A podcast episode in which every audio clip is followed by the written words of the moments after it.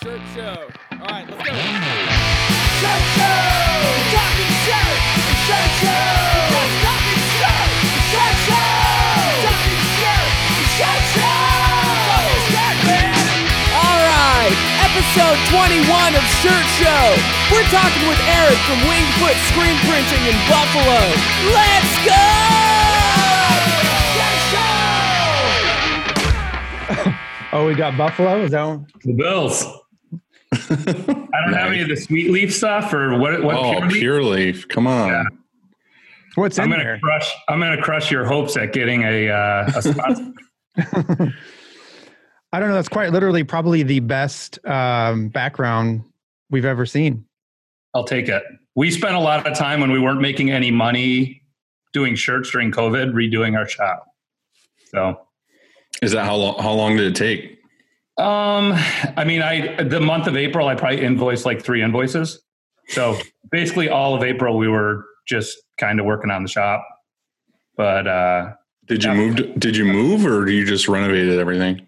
We just renovated. We actually the space behind me, we that wasn't our space. That was actually our neighbor. So in um, December, we blew open the wall. What is it with printers having to like take over their neighbor's space to put a Cobra in? The the uh, the neighbor's the landlord, so he was parking boats there for the winter.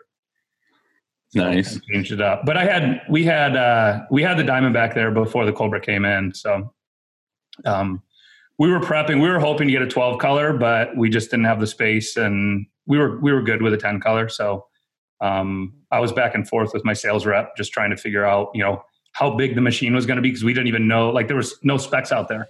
I was So we're trying to same figure out- yes trying to figure out so many things um and it it just took a while but we we're happy with with what we got How many colors was your diamond Diamondback? it was an eight color i had a diamond diamondback xl so it was a the bigger print eight color I'll just uh, chill here and have a sip of this fine beverage. What's in your Bills cup? i'm a water drinker sorry nothing Are fun you, are you all right? Now I got to ask you though: Are you a room temperature water drinker or a cold water drinker? right now it's cold but i don't mind either I can't do warm water. It's so weird. I was a I was a competitive runner through college, and we had to drink water all the time. So we had like our water bottles walking around class all the time. You couldn't keep it cold at that point. So I just got used to drinking warm water, and it was I have friends that like go to a restaurant and ask for like warm water. I'm like, what the No. what's wrong with you? That's gross. yeah, that's ridiculous. I've never even heard of that. Not at a No, restaurant. no lemon, please. Just make it warm. Yeah, can you just take it out of the toilet bowl for me? No ice. Thanks. I mean, that's pretty cold. My dog loves it. Mm. So what's the vibe of the shop right now? Uh, right now, pretty slow um, because it's Sunday, but we've been cranking during the week. You Not normally you you, you, ne- you never print on Sundays. I mean, or the weekends. I guess you're just. I mean, how how does we try to shut down all weekends like we're i'm pretty big on family balance so if i can if i can be off saturdays sundays i want that for my employees so we'll do some um we'll do some on-site event work that you know we'll be doing stuff on saturdays sometimes sundays but outside of that it's probably like five or six weekends a year outside of that we're doing we're doing nothing So tell tell us about how how you got started because there's not much to find about you on the internet. It seems like No, you I'm- just just popped up. Yep. So we, um, I started. I've been in business twenty years. Um, I started right out of college. I actually started it in college. I was when I was running on my. I was a track and cross country athlete, um, and when I was running, we didn't have any cool gear, so I just literally went to Walmart and got the uh, the iron on transfer sheets and would use my inkjet printer and make shirts for me to go to meets in. And uh, had a had a local coach at one point that was a single guy that just said, "Hey, I'm, you know, I know about screen printing. You do some cool stuff." And I was I was somewhat friends with him. Um, he said, "My basement's open. You want to start screen printing just for fun?" So we started a little business, and I ditched my degree and bought the business from my two. I had two partners then. I bought the business from those guys, which was like a thousand dollars a piece. What was your degree going to be in? Exercise science. So I was actually looking to be go to med school or be a chiropractor or do something like that, and I figured, And you Be cool to dropped that to be a printer. what's that? And you dropped that dream to be a print a screen printer. Yeah, but I mean, aren't we? Come on. Yeah, no, it's true. I'm just asking. No, yeah, it was um, it was something that for a long time my wife and I went back and forth. Should I go back to school or um, and it this is just where we were led. So we're we're rolling. That's awesome.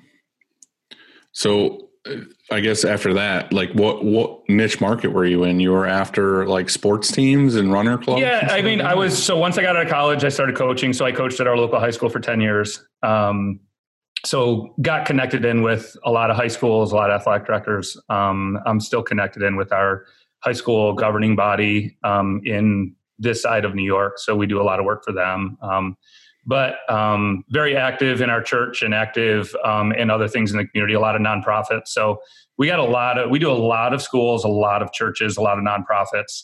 Um, and then anybody else who comes in, um, we've actually since COVID, we've done a whole lot more um, work with retailers.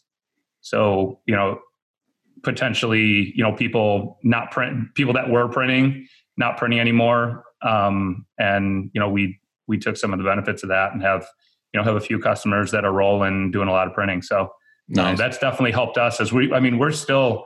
I would assume you're the same way in Binghamton, where you guys events still aren't really rolling, and um, a lot of school stuff is slow to get going. So we're it's, it's sustaining us now, but when everything comes on, we you know hopefully be kicking. Yeah, I mean, luckily that none of that's my market. Like, I don't Okay. do much of any schools, or I mean, we do events, but like it's more like festivals and stuff like that. But Yep. Our our bread and butter is just like other things. So we've been rolling. Like we've been doing tons of stuff for like like you said, like online retail stuff, and Yep. um, yeah, it's just a different world. And like we've we've been talking about COVID stuff forever now, but it's like I you know I feel bad for the guys that everything just stopped. But it- Yeah. we we also had the discussion too of like like I got a new piece of equipment this year. Andy got new stuff. Um, so it kind of worked out with like installs and getting everything like tip top. So for you, it sounds like you had lots of time to get all your stuff together. Yeah, we were. I mean, we, it was probably June we started coming back on, and a lot of people started coming back for stuff. But again, we had a lot of stuff that wasn't, that still isn't back. Um, but when we picked up a couple of those retailers, um, you know, they, they dropped a lot on us, which was really great. Um, so once we got rolling, we got rolling. We don't, we're not big. We're, um, you know, I've got four employees or three, me and three employees. And then my wife will come in on days and work the back of the dryer or do whatever needs to be done. Um, just to pick up when someone's not here. Yeah. So- are you are you just running the Cobra, or do you have manuals or other? op- We got a we've got a manual in the Cobra, but we try to stay off the manual. Yeah. What made you get rid of the Diamondback completely? Um, I had, I mean, I'm, I think Chris is your sales rep, right? Chris Tanner. Yeah. So um, probably I've got a really good relationship with Chris. Um, and probably almost two years ago now, I was just talking to him about the next upgrade Mhm. and telling him, hey, I wanted a I wanted a press that was going to be flat indexing. Um, you know, I want the micros. I wanted something with better micros. I wanted, um, you know, we were just talking about the the wants and needs. right. And the wish said, list. "Hey," yeah, he was just like, hey, man, just wait. Like, I can't really. It's not. We don't really even know what's going on, but I've been told there's something coming out, and it's it's coming. So just you know, hold on. So I've just been in contact with them um, through the whole process, and we had our Diamondback was. I mean, it did its job, but um, we had we definitely had some issues with it. There was something with it that was just funky. Did you um, sell that to get funding towards this I- one? I did sell it. I, if we had the space, I would have kept it. I would have kept two presses, um, but we just don't have the space now. So um, Mhm. The space, basically, I'm sitting in our. I'm sitting right next to our dryer, um, and I've got 900 square foot of production area that is just like moving shirt. The dryer goes through it. The, the manuals in it, and then we're just moving shirts around and um, you know putting everything where it needs to be. And then Right. we've got the the print room right there Mhm. that is about 500 square feet. Yeah, so you were fortunate you had a you could wait, you know, and it was a long wait, I bet, because Yeah. I was I was sort of the same way. I was I knew that this press was coming and I, I wanted to upgrade, but you know, it wasn't there. And and I was and I a lot of times, actually many times, thought, well, I'm just, you know, like fuck it, I'm just gonna get the the gauntlet three. I can't wait any longer. But I don't know, just uh called them every I don't know how many weeks or emailed every every few weeks and and eventually uh got a kind of a date and went up to Chicago and and saw it. So glad I did though. That's for sure. It was definitely worth it. Um, what made you? What made you? You know, like get the wait for the Cobra and not get a Gauntlet three? Like like I almost. Um, I mean, I I probably I didn't want. I don't I think a definitely didn't G wanna- three would have fit in there. The G3 wouldn't have fit, I don't think, because it, they don't have a small print area. It's all the bigger print areas. Yeah. Um, I got a 16, 18, and we're gonna. I mean, we're at the point right now playing with it that I think we can easily get a 19 inch print out of it. Um, if we if we make it a couple adjustments, we can probably get a 20 inch print. Yeah, it's. Uh, I thought the same thing. Are you talking about the flags on the back? Uh, flags. There's all sorts of little things that um, you know are are adjustable. You guys don't. You guys don't have twenty twenty print area on those. We they Well- do, but I got the sixteen eighteen. Just Oh. one for space and two. Um, we don't print. it. We we like never print anything over twenty inches. I think on the Diamondback, I I really used the big print area like three times in eight years. So it wasn't huge for us. Um, the only thing that's different on this one is the Diamondback having the front or the side clamps. You could extend the the print stroke so that the flood bar was literally hanging over the back of the screen. Um, so you could get everything out of the screen. Um, and on this one, it's a little bit, you know, it's a little bit different with the front back clamps, but we Yeah. we're figuring out ways to make it work. So It's like when when we were getting the G three, like they tell you, you know, it's it's X amount of feet wide or whatever, and you're like, Yep. all right, you like kind of do some measurements. You're like, oh yeah, this will be fine. This will be fine. And then when it actually gets here and gets installed, you're like, this thing is so massive. It's a monster. we were we were when before we opened up the space behind me, we were literally two feet from the wall, and we couldn't even get a flash into like our our chilies. We couldn't even roll it into every station. Or some station were like, well, we couldn't put it in there, so we're just going to have to move it over. Yeah. Um, so we didn't want to be in that situation. So we wanted at least 10 color and the 10 color 2020 would have been another foot bigger. And it just would have been, we decided let's, you know, for 90 per 95 plus percent of our prints, um, you know, it's not worth it to go I up. just took a just picture. took a picture. It took a picture of me. it's awesome. Um, yeah, I was He's just like, "Oh." talking. I was just talking to my kiddo. He's a printer uh, too, and I was just talking to him about that very thing, like because he's trying to. He's going to get a new press, and he was trying to decide uh, the shop he's at. He's at anyway. You gotta you gotta give a little bit of a story. Your your kid's not at your shop. He's at his own shop. Well, he know he's at his mother's shop, uh, my ex's shop. Anyway, he's we were just talking about that whole 16 by 18 versus the 20 by 20. Like we at our shop here, we we we we don't print over 20 inches either, even though we have the 20 by 20. In fact, we don't print over tall wise. I hate printing over 16 because you've really got to have your shit together, you know, because with registration that is, if you're underbasing something and you're you're printing 18 inches, let's say, you have to have your screens have to be a certain newton you know because otherwise you're going to have registration issues the top to bottom Potentially. yeah potentially and so it i mean depends how you're you're printing. Are you printing with, do you, do you guys print with a lot of pressure or do you try to print real light? well that now since we have thin thread uh, we try to print really light and we do Okay. much lighter Yeah. but but still if you have a screen that's out of that has crummy tension Yep. you're going to be pulling that mesh down Yep. And when you go, we've it used to be anyway when we had crummy tension screens, we go over 15 inches. We always start. We began to have problems, and so um, yeah, if you're gonna have if you're gonna be printing large, then you have to. I would recommend, or maybe somebody knows because we never do, but it's definitely a Newman roller situation. Yeah. I We think, print- um, We print Oh, twenty inches all the time. Well, like Dylan, probably Dylan- every day. Okay, Dylan, how, not black ink 20 inches. Like No, I'm talking like we do we do like oversized eight color prints like almost every single day. And every customer that wants those, it's always like 20 tall. So it's usually like 14 and a half wide by 20 tall, which is like a comfortable, I don't even say comfortable, but it's like pretty much the max you want to print on like a small, small- Gildan. yeah. Yeah. So when a, a band or somebody wants oversized comes in and says that's what we want, that's what they're getting. It's 14 and a half wide by 20 tall. Yeah. so, how? Are you guys super, are you guys super crazy with your tensions and stuff or? No. Yeah. Um, All of this had- stuff we- just out of registration. That's all. No, it's not on registration. no, like we we don't, and we've had this discussion a ton of times. But like, I am just starting to buy screens from Frank because of Andy, the F guy. uh, the F guy. Yes, uh, but for years, all we've done is we've just used regular statics, no thin thread, just you know 230s and 156 and stuff like that. Um, but we go through them pretty quick. Like I don't let them age like really long. We're not using screens for like two years or anything. We're Yeah. I'm I'm trying to rotate them in like as often as possible. So we're getting them in. We're using them a bunch of times. When we start to see you know a bunch of little issues with it or stains on it that we just can't get out anymore, we'll just toss it. Like don't worry about it. Just getting more. Um, but we have uh, what are they 2536 screens not 2331s For, For- all your screens? for no for oversized prints Just for oversized, yeah.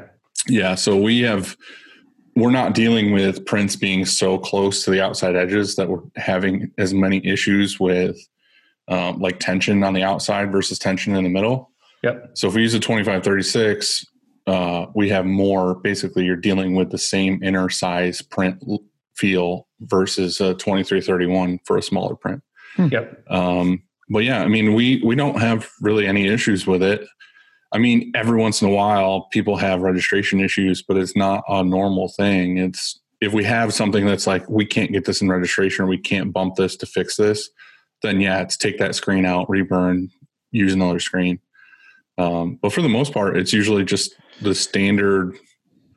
You know, if you have an issue, it's you know it wasn't tri-locked perfectly on the eye image or something and all they have to do is you know use the micros to fix it So I love that. I love that you're. That's great idea. Um, however, we don't have twenty five any twenty five by thirty sixes. And how Right. are how are you coding them, and how are you um, like eye imaging them?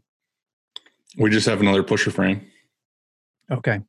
so we have the step up pusher frame for the 2536 and then coating them all we have to do on uh, the Uni-Kote is pop the peg out and move it up to whatever the the 36 instead of the 31 I just hate the idea frames. of having different size frames. I want all the same. You know. Well, we have we use the same 2331 for everything except for oversized prints. So we have literally like one, you know, like your aluminum rack of screens. We just have one that's all oversized screens. So- we actually, when we were looking at what the capability of the 1618 can do, um, the 1618 will fit a 23 by 33 screen. So they build it like that, but you can't get them anywhere. So I was I was going to get a ton of 23 by 33 or you know like a handful maybe 12 with different mesh counts so that if we needed to go cuz I at that point I think we could get up to um, we could probably get plus you know over a 20 inch print Yeah. um, with the with a couple little you know mods during the print you know while we're while we're setting up. I bet you Frank would. I bet you he'd build you.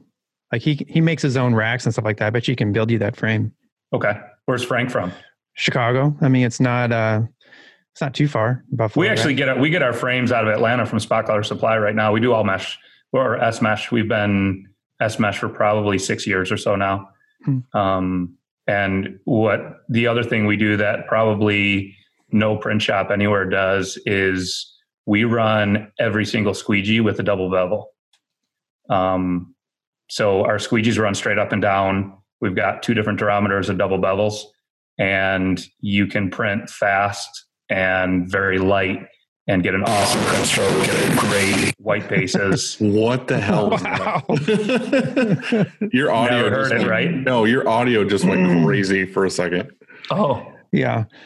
where, where'd you where'd you where'd you lose me? No, we didn't lose you. We just heard you loud and clear. Oh, I didn't do loud, anything. loud, and, loud and unclear. No, so you were saying, so you have, it's like a double squeegee. What do you mean double bevel? It's a double bevel, so the um, there's a point. It's not a it's not a square. Oh, you have the pointed ones. It's the pointed squeegees. Yeah. yeah. Um, so I've seen I've the- seen those. I never tried them. there was all sorts of things with the Diamondback that when I so I I printed for like 12 years on a manual in my basement before I moved to my shop. You know, um, so I moved I moved out of the basement um, to get the Diamondback. Um, so when I got the Diamondback, it was just it was so much easier for me to manually print than it was to go to the auto. So it took me like a few months to start feeling comfortable even moving over to the auto for for jobs. Um, but probably a couple years in, I was still having trouble with white bases. Um, had to double stroke all the time, and the uh, I was always I did a lot of reading on the shirt board, and one of the guys on there was just like super into double bevels, and um, Joe Clark's. Uh, remember the old squeegee hat? I can't even remember what it's called. The Smiling Jack. Um, Mm. Did you guys ever try one of those? No, huh? So it was basically a squared squeegee on one side and like a bevel squeegee on the other side. Um, so you could flip it to do two different things.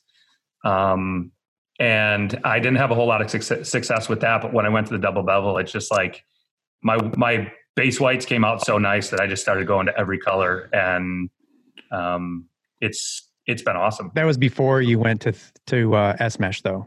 So that was I I probably made the S mesh um, change right around the same time. Okay. Um, actually, no, I went to S Mesh first, and I was always playing with whites, and still was having problems with whites that I shouldn't have, because I was always trying to also print with lower uh, lower pressure.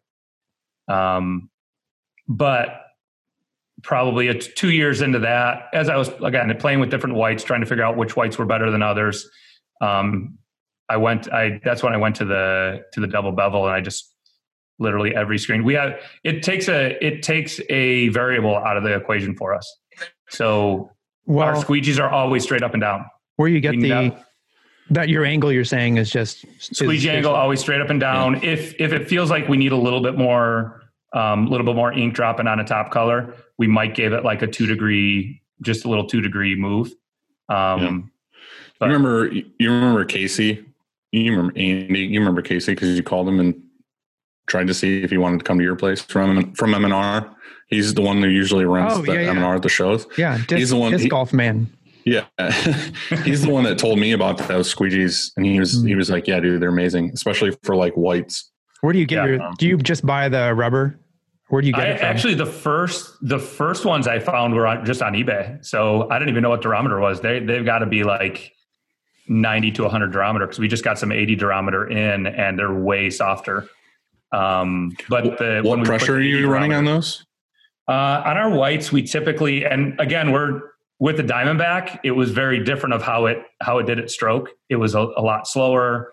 Um, so having this for three weeks now, we've we're we're constantly making changes, but we're printing pretty fast. Probably um, generally a seven on the on the dial, and we're and in the 35 to 40 range when we get going. Um, and that's for our whites. and then our top colors, we want to be 30 to 35 usually. Um, sometimes we're dropping our top white at 25 psi um, and super fast stroke. Your top white. What mesh count are you putting that in on on S Uh, mesh also? Uh, everything we we have almost no S mesh here, um, so everything's pretty much S. Um, depending what we're playing with, we've we've got 110, 135, and 150 for our bases. So just depending on what we're what we're trying to do, if we're doing halftones on the base, we'll usually go 150, sometimes 180, and then a lot of times on the top right now we're going 180. So um, generally, if if it was if you, we played the middle game, it was generally a 135 base, 180 top white. Um, and honestly, before not too long ago, we were running 180 to 225 bases and hot heading them. Um, and then, you know, running a 225 top and getting pretty bright whites.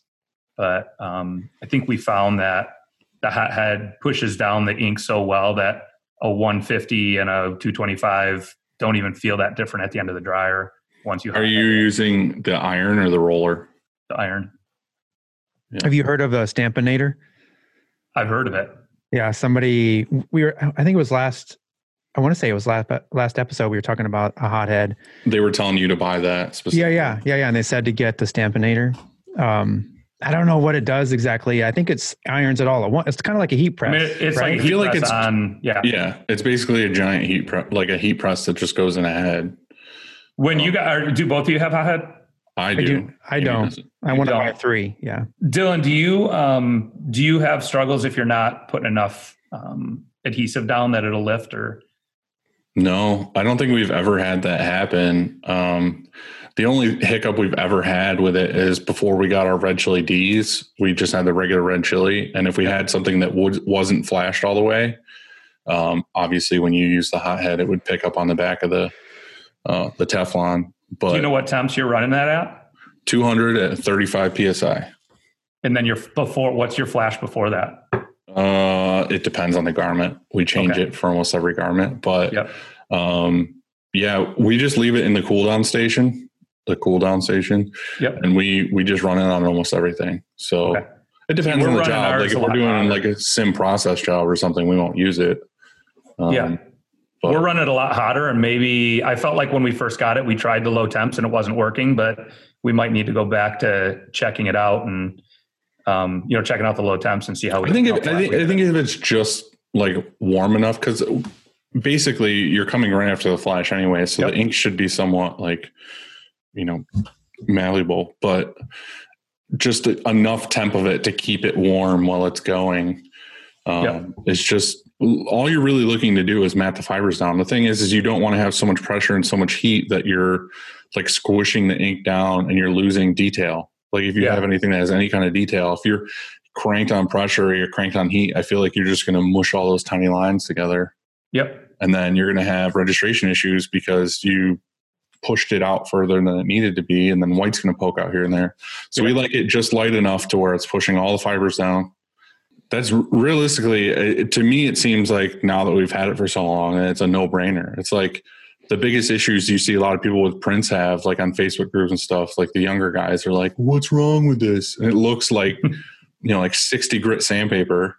Yeah. It's like, well, this eliminates all of that. And for us, it was like not, I mean, you can get a really good white on a t shirt anyway.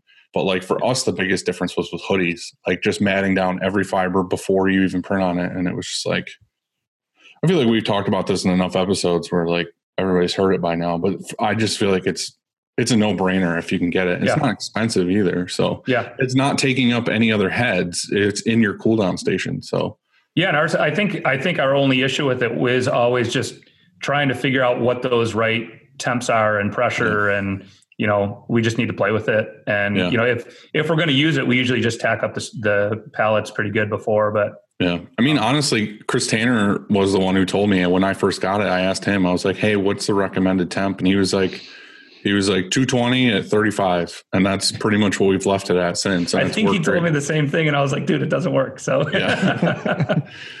I don't know. I feel like, I feel like it's one of those things. Like it's, it's printer preference. You know what I mean? Yeah. There's things, there's things all the time. Like we talk to shops and they're like, yeah, I won't use the Trilock. Like I don't like to use it. I'm like, what do you mean you don't like to use it? Like, you can register a whole job in minutes versus like an hour. Like, yeah, there's just printers are so stuck in their ways that they don't want to change anything or do anything different. Yep. Um, and I'm guilty of that with like other things, not print related, but I'll Like- tell you one thing about one thing about the Cobra, and I don't know what you guys feel on the you know you with the Gauntlet or um, with the Sportsman's, but I definitely feel like because the pallet arms are so much stronger that there's no bend in it when you go to do the tri-locking. So if you you could pull your screen into the tri-lock a little bit tighter and put a little bit more pressure on it and clamp it down, and you get a lot less movement. Um, so I feel like we're tri-locking much better. yeah. Yeah, we try like better on the Cobra than than both the Sportsmans, but we just tuned the Sportsmans, and so that's going to change up a little bit. I feel like that's Yeah. gonna that's gonna help for sure. Just the tune up. But uh, what's your favorite thing about the Cobra besides just tri locking's better? What's your favorite? I mean, I I love the flat index. I love the speed. I love the it's so quiet. Like um the the UI took a little bit to get used to because we had a eight year old black and white UI that um you know you're just the we we did a lot of printing palettes the first couple days because what how you turn off a palette on the Diamondback was kind of like how you print on the if you print. So we go to we think we were turning off a palette and we'd be printing. So um, Yeah, like so we have a our sportsman I think maybe has the same software because um there's two circles. One is green or red and one is to print, right? It used to be anyway. And so you would go to turn off the head by hitting it hitting green to turning it turning it to red on the Cobra anyway. I mean on the on the sportsman that's how it works, but on the Cobra you do that and it prints. And so ours ours actually looked we had like lines for the heads. So it was like boxes all the way across the screen Oh, for the oh, heads. So we had a black and white display. So when you would tap the when you would tap it, it would um, it would turn it off. When you tap the head where it said H1, you tap it, it'd turn it off. But on this one, you tap anything and it, it prints. So It's weird as I go from if I print on the eight and then I print on the 10 and if I print and then I print on the 12, maybe I do that in a day. Every once in a while that happens. It's exponentially harder. It's not just two heads harder as you grow to Yeah. press. It's there's so much go- more going on on that 12 color, you know, to just to keep track of. Yep. And it's a it's a the XL, so it's 20 by 20. It's just so big, and you can hardly see over to the other side. You know what's going on. And I have three Takes you like a flashes half hour going. to walk around it when you're checking something. I know it's crazy. So it's just it's not just oh it's just a little bit harder. It's or I should say more complicated. It's just you really have to pay attention. That's what's funny because like Randy runs the gauntlet, and basically like his biggest complaint now that we have 16 head or uh, 16 stations is scrubbing pallets. He's just like, oh, there's so many more. we we actually when we we we don't do any spray tack in our shop. So even for hoodies, we don't run spray tack. Um, so as the shirts come around, the unloader unloads and then grabs the the sponge and water and quickly pulls the fleece or the you know all the fuzz off, and then Mhm. it, you know it sticks really well going around the next time. So When you say quickly, how, how long? What do you mean? uh, we probably have we probably run on a eight or nine second, sometime a 10 second delay uh, index delay Just for hoodies. just for hoodies, so Yeah. that we can I flip like it that. onto the dryer, turn just really one or two sprays of water, and then you just really quickly over the top of it, and it Mhm. pulls all the lint off. And we don't. I'm I'm huge in this health health and safety. So um, you know all the stories when I started about guys getting cancer in their 50s and 60s or 40s, and um, because of what they were doing, and I hated spray tack. Um, when I was when I was running the business in college, we're literally we're down in the basement. I have like a big, huge meet coming up where I'm, you know, flying somewhere down south. And the day before, we're trying to get a job done, and I'm like inhaling spray tack the whole time. so it is it. I pretty quickly I said like that we got to figure out another solution. So So your your fleece or hoodies, or I guess I should, say your fleece method is you um you have a hothead, and so how do you how do you run fleece? we With- run fleece. It's we literally we don't we actually don't usually hothead the fleece, but we're gonna have to play around with the hothead settings because we're running we're usually running our hothead at um at 50 psi. So we might be we just might be pushing down too hard into the ink. Um, but for fleece, we'll it just the loader loads comes around when it comes when it's coming off. Literally pull it off, drop it on the dryer, two spritzes of water, take a uh, you know like a natural sponge all over the print area, pull off fleece, and by the time you're done, we've got a um, you know we got a sweatshirt on the floor, and you know all the fleeces. We never have any tackiness inside the fleece. You know, um, I don't know if you pull stuff off and you you know someone's using spray tack and all of a sudden you pull it off and the, front sticking to the back by the time it's out of the dryer. Sure. Um, that stuff never happens. Um, so I, it's it's definitely good. It gives us a workout, but I think we get a really nice. Um, No, if you're using Nice you're using water-based adhesive, usually after you scrub, you want to flash it to get it tacky again. You're having no issues with it just the pallets are so hot. What happens is if you don't put too much water on, you're just sliding off the fleece. just activating it slightly more. and it, and it kind of reactivates it. So you're actually, Right. if we, if we're running our fleece and we decide to, um, you know, we have to run off the machine for some reason and, and uh, start back up, we'll literally spray a couple, um, couple sprays on the unloader will spray even on the empty pallets and just reactivate it for the, for the loader to, to throw the shirt on. right. Just a mist, right? Like you have a water Just a bottle. slight mist. Yeah. Yeah, Not see that's that's the difference is like if you're cleaning them, you're going to put on a decent amount of water, but you're just Yeah. trying to get that one rotation's worth of lint off. And that's all it is and we we keep it tacky and and we've had really good success for it we've been doing it like that for probably about Is that the is that the slogan for Wingfoot? Is keep it tacky?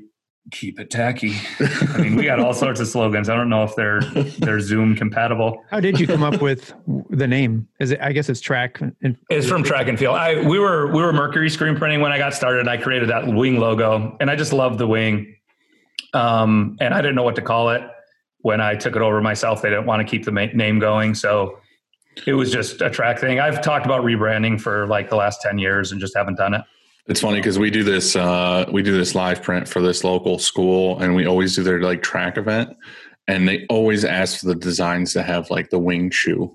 yeah They're like, you have that, like everybody wants that. And I'm like, you sure we've done this like so many years in a row? They're like, yeah, no, they love it. They love that. Yeah, I've got like 10 different wing clips that I just keep putting into different, you know, designs and logos when I do events. Yeah. So whereabouts in Buffalo are you? We are um we're technically in Cheektowaga. So we're right next to. We border up against um, up right against the city. So um, I mean, New. Uh, if you know where, do you know where New Buffalo is in Buffalo? Like, have you been up here? I mean, I've been to Buffalo a ton of times, but I, I don't know where they are specifically. Yeah, we're real close to the Galleria Mall, if you know where the mall is. But oh, the, we have uh, the Galleria in here in St. Louis. Yeah, I, I mean, it's it's trendy. You guys are um, basically brothers. Yeah, what a coincidence! uh, I saw that magnetic bar you have on Instagram way in the back. I guess it's in the back of your shop behind you right now. And do you oh. does it hold your uh, squeegees and flood bars? It's not magnetic. It's uh so oh. my buddy my buddy's in machine tools and he's in machine shops all day every day. So we always try to develop stuff and he just comes back with it with something.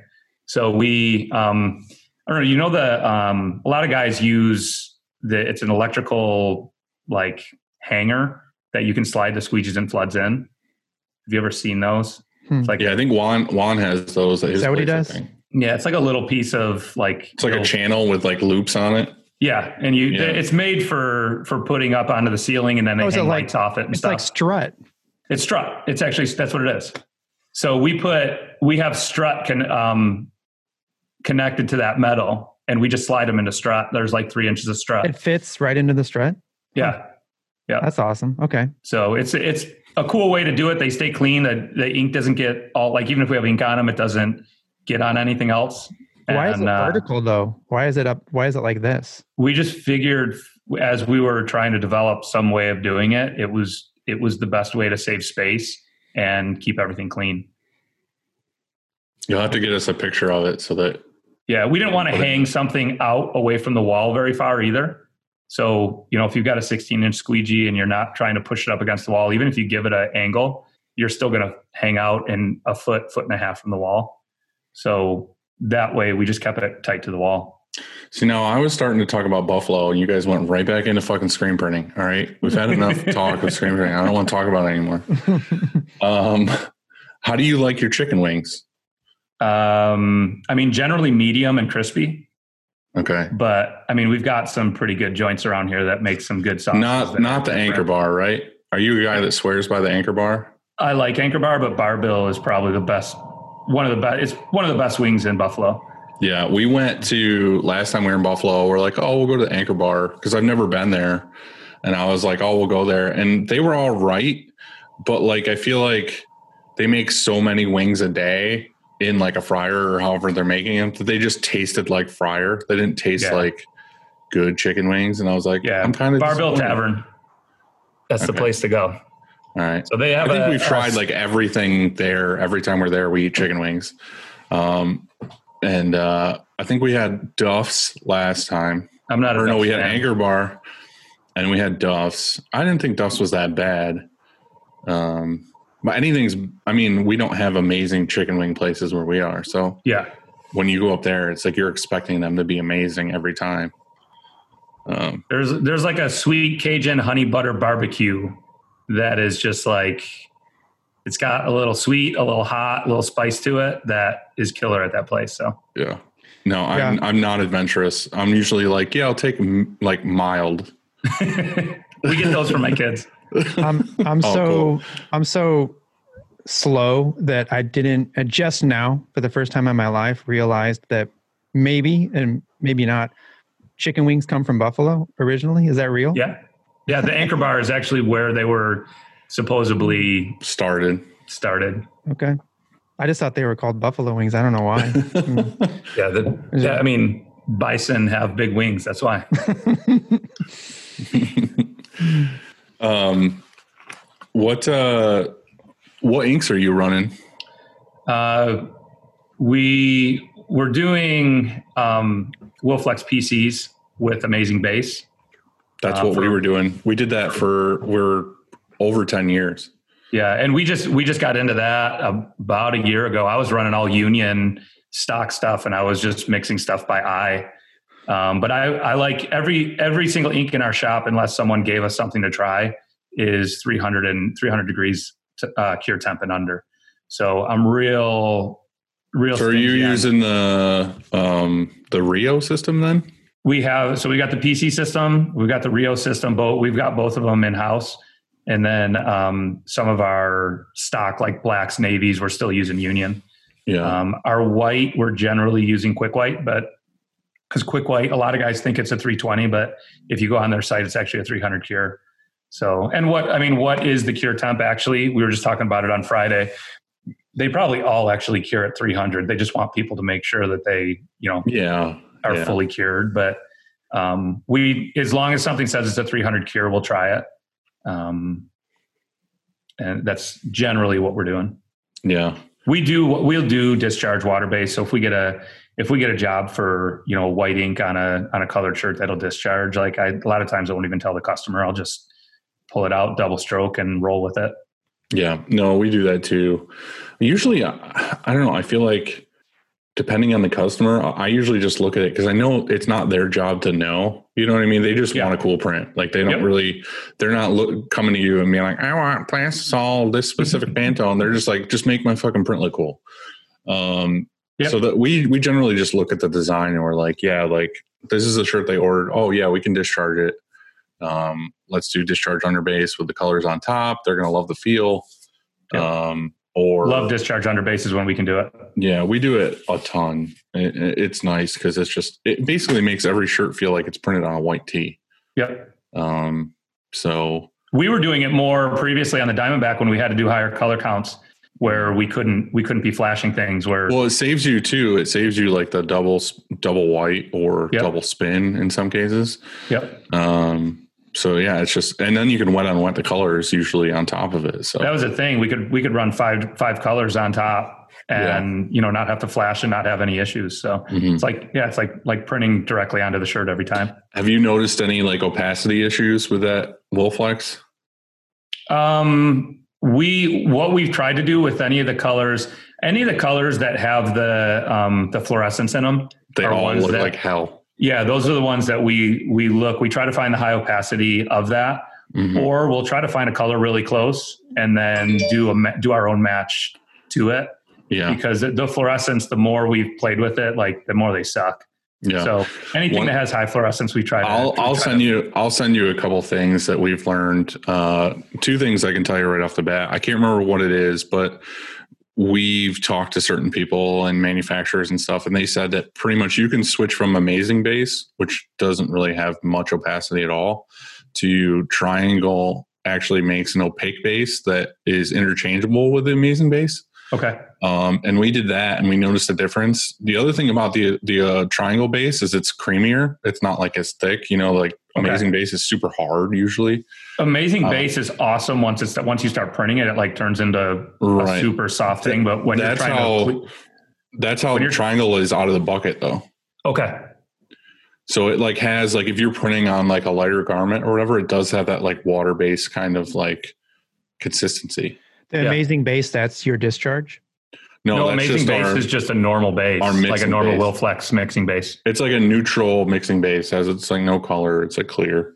Yeah, and and again, I I chose it because it was 300 degree care temp and under. Right, right. So, or So know, we were using we were over. using the Epic system, which is the regular 320. yep, Um, and we used that when we very first started. We bought like a kit, you know, a little quart kit or whatever it is. Like like I said, like eleven years ago, and we've used that ever since. Like we we've switched our whites and all these other things, but like our mixing system was always that. And then uh, over the years too, talking to certain you know professionals or whatever in that area, one thing we found out is we were like, man, we're having really terrible issues with like opacity on like certain blues and certain yellows and stuff like that. And like you said, anything you mix that has a fluorescent in it, generally, we call them fruit roll up prints because that's what it looks like with a white underbase. It just looks Yeah. like thin and weird. Um, they told us to basically do 10% less base. So when you're mixing a color, just do 10% less base and then you'll have a higher pigment load and it'll cure the same. Everything's fine. It'll just give you a little bit more opacity. Yeah, and they got. I know sometimes we go in and we'll see that a color actually has a high opacity option in Mhm. the software. So we'll you know we'll we'll look at what the two options are, what they're being mixed with, and then a lot of times we end up picking that high opacity. Yeah. Well, we just recently did testing with Monarch stuff. Um, and we basically told them, like, hey, we're having these opacity issues or whatever. Uh, what do you, their big claim to fame was basically like we have good high opacity inks for everything. Like I mean, when and they came in good- and that we had a guy come in, their their national sales manager came in and talked with us. Mhm. And I mean, at that point, he was touting that like you didn't have to have white underbases with their. Is that Yeah. Aaron? yeah, Aaron. yeah, Aaron's Yeah, awesome. because because they have Yeah, a low cure. They have two options. That they have the standard and also low cure, Mhm. which, which you may love. You know, um, under three hundred. I, I think it's like two eighty. Yeah, it's like 270, 280, I think. But Aaron was a good dude. He was he was great to have in the shop. He's just like super like print nerdy. You know what I mean? Like he knows all the technical stuff. Um, but I told him straight up, I was like, hey, like say 288C, like that blue, I think it's 288. Um, and we're like, every time we have to print this blue, it looks like shit. Like it just doesn't look good. We have to double hit it or do something with it to get it to look good. So they mixed 288, sent it to us. We did a side by side comparison, and it was like night and day difference of like opacity wise. And it was just Yeah. like I was like, all right. So like I said, I've used that that system, that Epic system with Wilflex. So I kind of feel like they're trying to phase out, but they still have because so many people keep using it. So I just saw that as an opportunity to be like, all right, well, we're going to switch completely. So Yep. we just adopted the uh, the Monarch system, What uh what are you using for discharge? CCI. uh, CCI. Where I I got the uh, I got the Green Galaxy stuff at one point, and it's um, basically CCI, I think. I it the Green Galaxy stuff. It used to be their old Ryonet version was CCI. The Green Galaxy is different, um, and I actually I didn't like that system. I have it here, like you know, a quart system that I I can play with every once in a while. But I I like the CCI stuff. Yeah, I like it a lot. Are you using the U base? Uh, yeah, Ubase. Mm-hmm. We're not doing the the bright the bright base. Yeah. Um, So we use U base. oh wait, the Ubase is the I'm sorry, the Ubase is the white underbase one, right? yeah. No, we we actually we mix up our own when we do a hybrid. So when we're running um, discharge base, we'll just we'll run their regular their regular D base Mhm. and then like 15% D white and just mix those together and that So you our you figured base. that that's that pigment load is okay because that's that's what we ran into is that when we were not knowledgeable enough on discharge was that we just thought oh we'll just use white discharge for the underbase and then put plasol on top. The problem is, is the plasol won't stick to it. It's got too high of a pigment load. yeah, so we would I've get heard- customers that would be like oh it all washed off and we're like uh yeah, and then we found out that you need to use a specific like underbase discharge to let Yep. plastisol go on top. But I've So heard, our- like you said, there's a certain percentage of pigment load that you can still get away with. Yeah, because our, our CCI rep has been in, and like he he basically said the U base is basically like what we're creating, anyways. They're just Mhm. you know they're just making sure the pigment load isn't too high in it.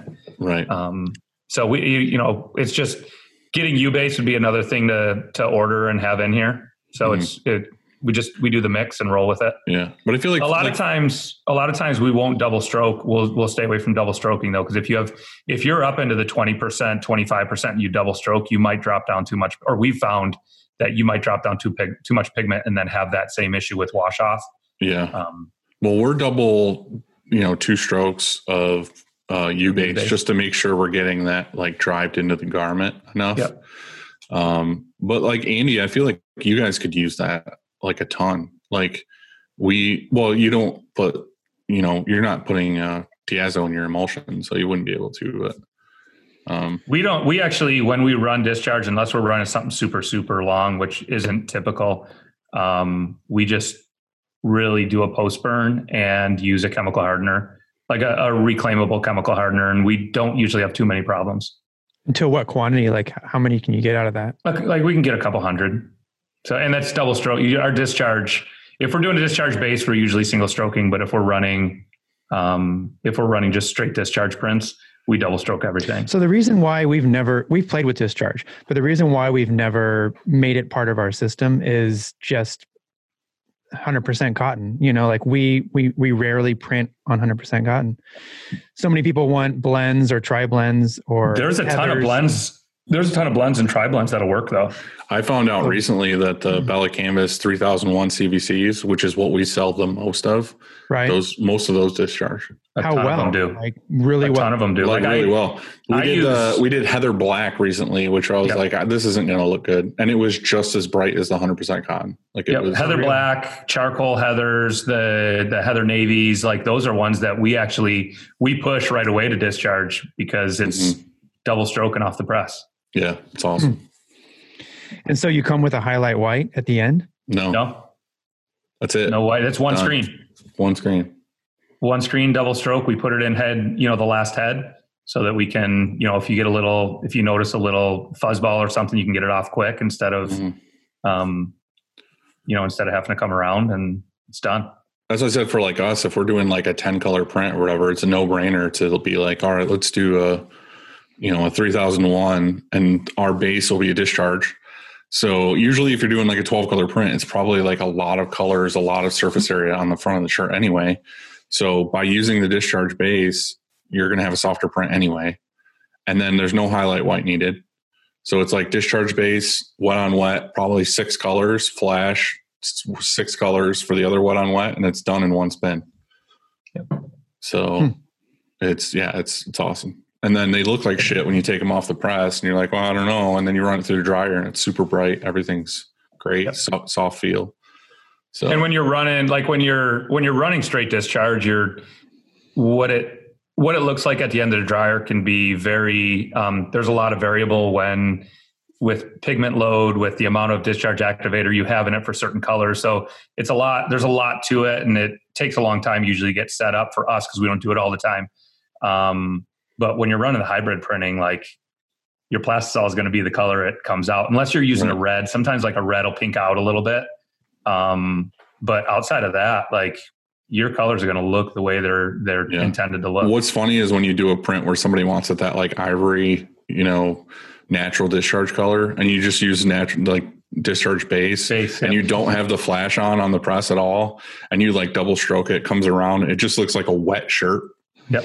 You're like, oh, I have no idea how this looks, and take it off, put it in the dryer, and it comes out. It's like bright ivory by the time it comes out the other side. Yeah, and and customers really the only thing that I talk to customers about um, when we're running a discharge print instead of a plastic, like you said, a, a customer just wants a good print a lot of times. Yeah. So someone who wants a white print, I'll just let them know like there's no guarantee it's going to be this, the brightest white, but Right. it'll be a little bit bone white, but like The trade off most- is you get the soft shirt. You know, Yeah, if you give them the trade off, and you tell them most people don't care about how white a white is. That you know, we're we're screen printers. Our eye says, well, that's not white enough. But um, you know, ninety nine percent of the population looks at it and are like, oh, cool, white print. Yeah. Well, the problem is, is too, is that the reason why we try to use Bella as much, and this isn't like a plug toward Bella, but it's kind of like they have the no over dye. You know, they won't re-dye stuff to make it black because they have too many. And a lot of other brands do that, which screws you because if you're like, yeah, let's do discharge for this job, and you used like we've had this happen a ton with next level. And it's like, all right, we got 200 next level shirts. And then we do the job, and all the larges look like hell. Like the Yeah. white print is purple and it's like oh You're saying oh. because that shirt was purple previously? And they yeah they they dyed it black because they had too many of say purple or whatever. And then when We've we discharge actually- it it doesn't bring it back to white. It brings it to like a whitish purple. Yeah, and when we're running blacks, we've actually I I try not even to order the regular black, like the the Bella Canvas vintage black discharges better than anything else that's out there. So as Mhm. long as the it's again the same thing. Like if you put a black shirt and the vintage black next to each other, the vintage black is going to look a little grayer. But if it's just sitting on its own, it looks like a black shirt. right Um, and what's the, the, it- um, what's the What's? CCI's odor like through the oven? You know, what do you what do you I mean, it's You pick it discharge if you're discharge smells you're- like discharge but the shirt Yeah. shouldn't smell that bad at all if you did your job correctly and had it fully evaporate by the time Yeah, you can bury. Actually, that's actually how you tell if you did the, if you did your job in the dryer. Is if you it stinks head- it's not done Yeah, if you stick your face in the shirt and sniff it, you should not really smell any of that stuff. Yeah. I don't know. It's something to try. Like I said, the only thing I would watch out for is just have a good hard screen. The other thing that we learned years into it was using like R tape, like the thicker. Well, we use the blue R tape, but like you can get it from other people. Like Ryan, I think sells one. It's green, but it's just that tape that you can't rip really. You have to cut. and then you layer it a certain way so like discharge won't seep under. Yep. Um, Most guys say do not tape any of the any of the underside of the screen. Also, um, one tape doesn't necessarily stick after after the screen get screen gets a little wet, Mhm. um, but also it can help break down the screen because the screen doesn't breathe. So there's something with the emulsion breathing that you know you won't- you don't want to be covering something if you don't have to. we usually just do like a step, like an inside tape and then an outside tape right over it on just on the inside of the screen, and that's all we really tape. Um, God, that would suck because you're to discover that like 20 shirts in by the time you it gets to the end of the dryer, and it's because you're not going to see a a pinhole or whatever. right, anything that's the big that's the big downside to discharge is that if you do get a pinhole or you get a leak under a tape or something, you're not going to notice it until it comes out the other side of the dryer. So if you're doing a job that's 500 shirts, you're going to find out the hard way that like the first 250 look great and the other 250 have a, like a white dot over here. Mm. And it's, it's really your process. If you've got your process down to, to have that stuff taken care of in the beginning, then you're good. If you if you're a little lax in some of those places, it might not be the best option for you. I feel like once we got the Uni-Kote and we were using the right tape method with our tape, I don't think we've had that issue. And I'm going to knock on wood because I don't want that to happen tomorrow. Um, but yeah, I don't think, I think just having a good, consistent screen to where you're rarely ever having pinholes, Yeah. um, you shouldn't have that issue. All right, CCI tomorrow. Call, calling for my sample. I think I might even have some back there. I'm an idiot. I think. Try the Ubase. We use Ubase more than anything. Yeah, it's called Ubase. It's like U dash base. You don't have to science it or anything. You just open it up and and Open it up. Well, you'll have to buy um, activator. Activator. So we have we we just buy a Ubase in fives because we use it so much.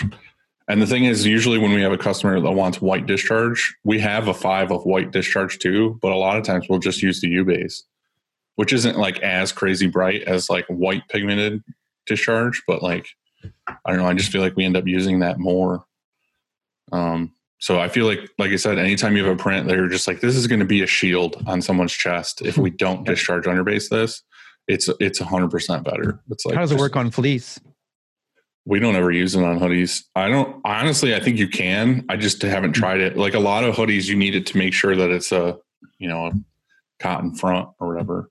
Again, the, so what what we found in that stuff is the um, It's the penetration. I feel like is the problem with fleece. Yeah, I mean we've we've run a bunch of fleece orders with discharge if it you know if it works, but um, you want either the the full cotton face.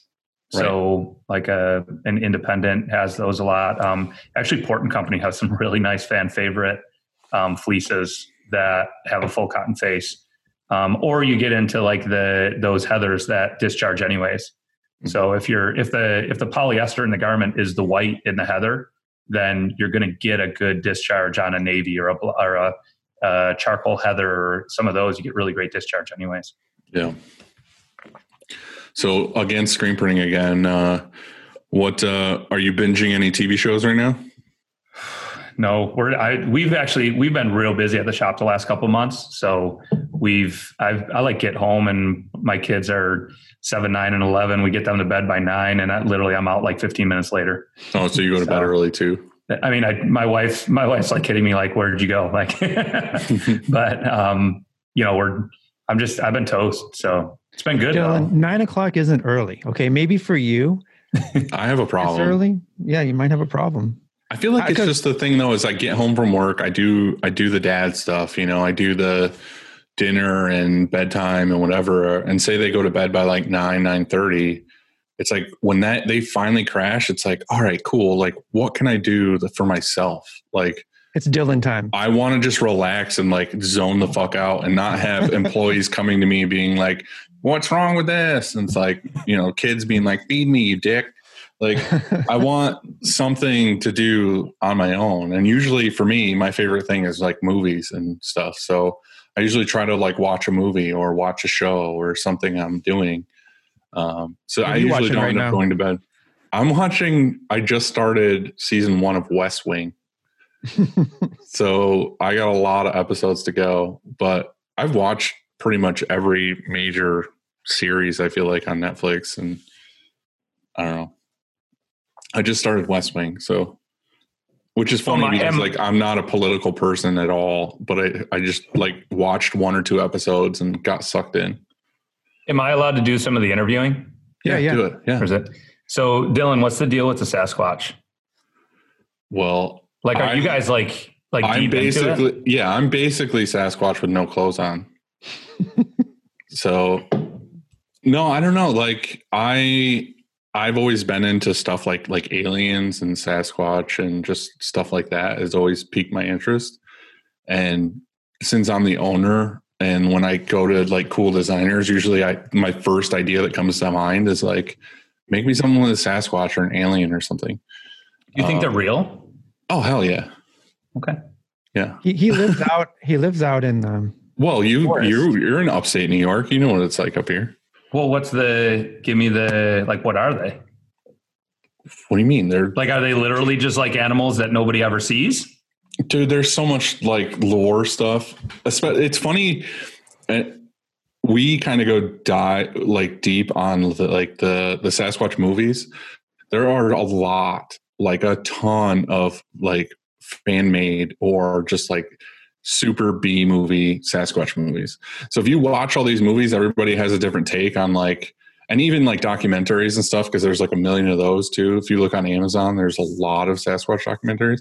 A lot of them are like dudes that really, really believe in it are like, no, it's like they're like uh they're like protectors of like, you know, like different dimensions and like doors to other dimensions and like all this other stuff. And it's crazy.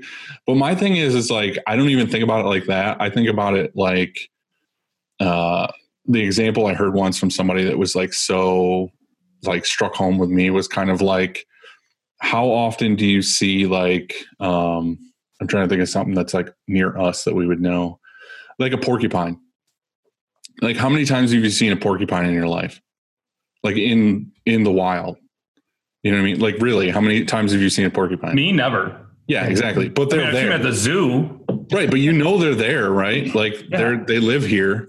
But the thing is for them there might be like in our area there might be like I don't know how many, like a couple hundred or something. Like nine foot porcupines running around. no, I'm just saying like there's there's an animal like a porcupine that probably is well populated and you living in that area have never seen one.